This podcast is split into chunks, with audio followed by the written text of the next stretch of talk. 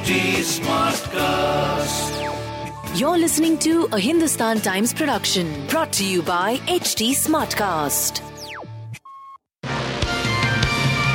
Hello, these are the top news for the day. Former J&K Chief Minister Ghulam Nabi Azad's memoir Azad was released on Wednesday in the presence of many politicians including Congress's Anand Sharma, NCP leader Supriya Sule, DMK's Kanimozhi, AAP's Sanjay Singh. What preceded the book launch was an attack and counter-attack between Congress leaders and Ghulam Nabi Azad similar to when Azad left the Congress.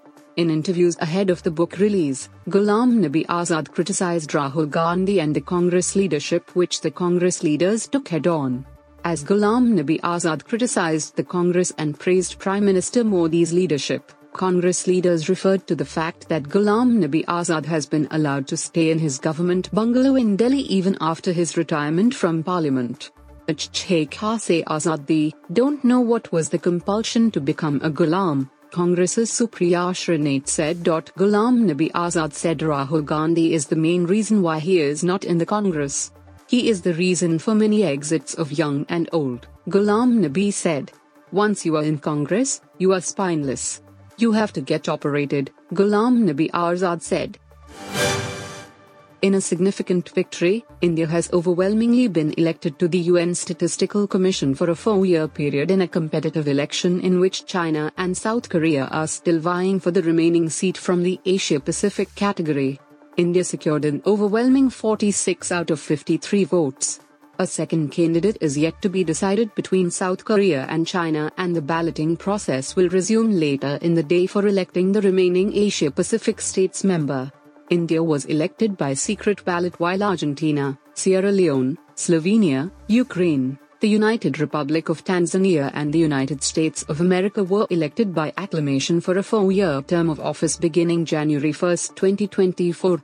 India elected to the highest UN statistical body for a four-year term beginning on the 1st of January 2024. Congrats team at India UN New York for coming through so strongly in a competitive election, External Affairs Minister S. Jaishankar said in a tweet on Wednesday. He added that India's expertise in the field of statistics, diversity and demography has earned it a seat on the UN Statistical Commission. The current members from the Asia Pacific states are Japan, 2024, Samoa, 2024 as well as Kuwait and Republic of Korea, whose terms are ending this year. Certain topics detailing the circumstances around Mahatma Gandhi's assassination were among those removed from Class 12 textbooks last year as part of syllabus cuts meant to lower the burden on students wrought by the COVID 19 pandemic. The National Council of Educational Research and Training, NCERT, said on Wednesday. The clarification came in response to a report in the Indian Express that highlighted the deletion of topics that mentioned Mahatma Gandhi's views on Hindu Muslim unity, antagonized extremist Hindu organizations, and that the Rashtriya Swayamsevak Sangh RSS was banned for some time.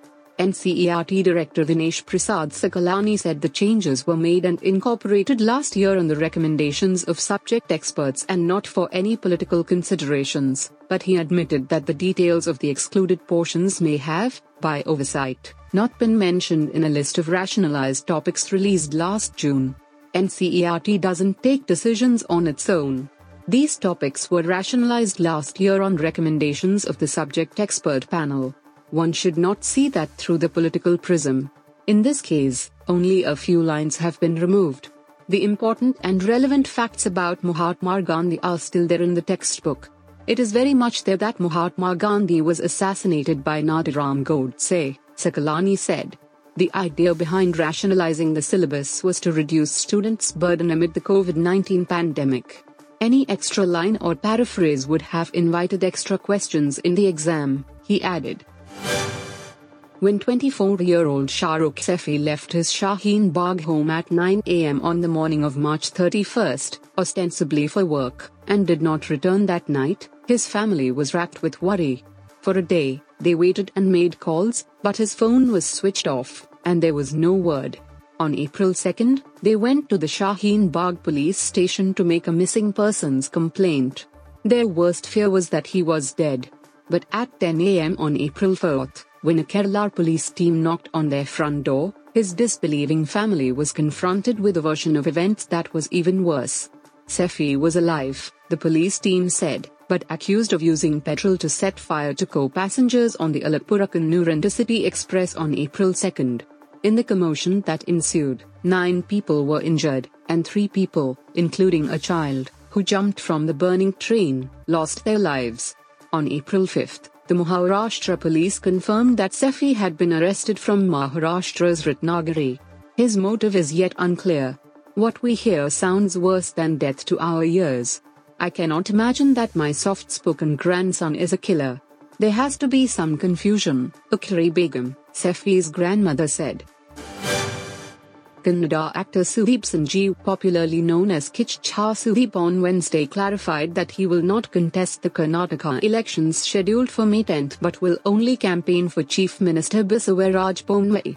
Sudeep added that his decision to campaign for the BJP leader was driven by his intention to support Bommai in his hour of need, just as he stood by him when he was struggling in the film industry. I've known Bommai since I was a kid and I address him as Mama. During my struggling days in the industry, only a few people stood by me, and Bommai is one of them.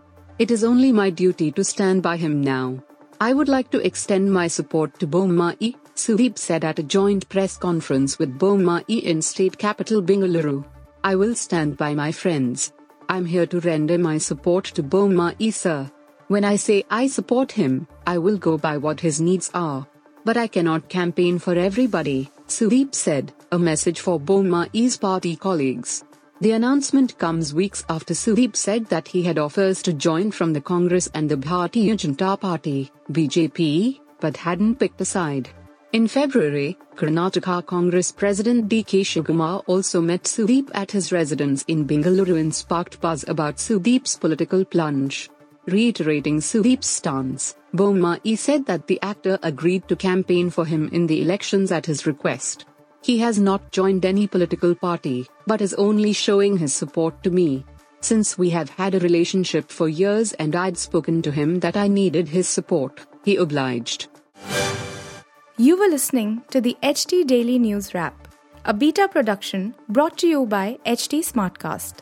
Please give us feedback on Instagram, Twitter, and Facebook at HT Smartcast or via email to podcasts at hindustantimes.com. Until next time.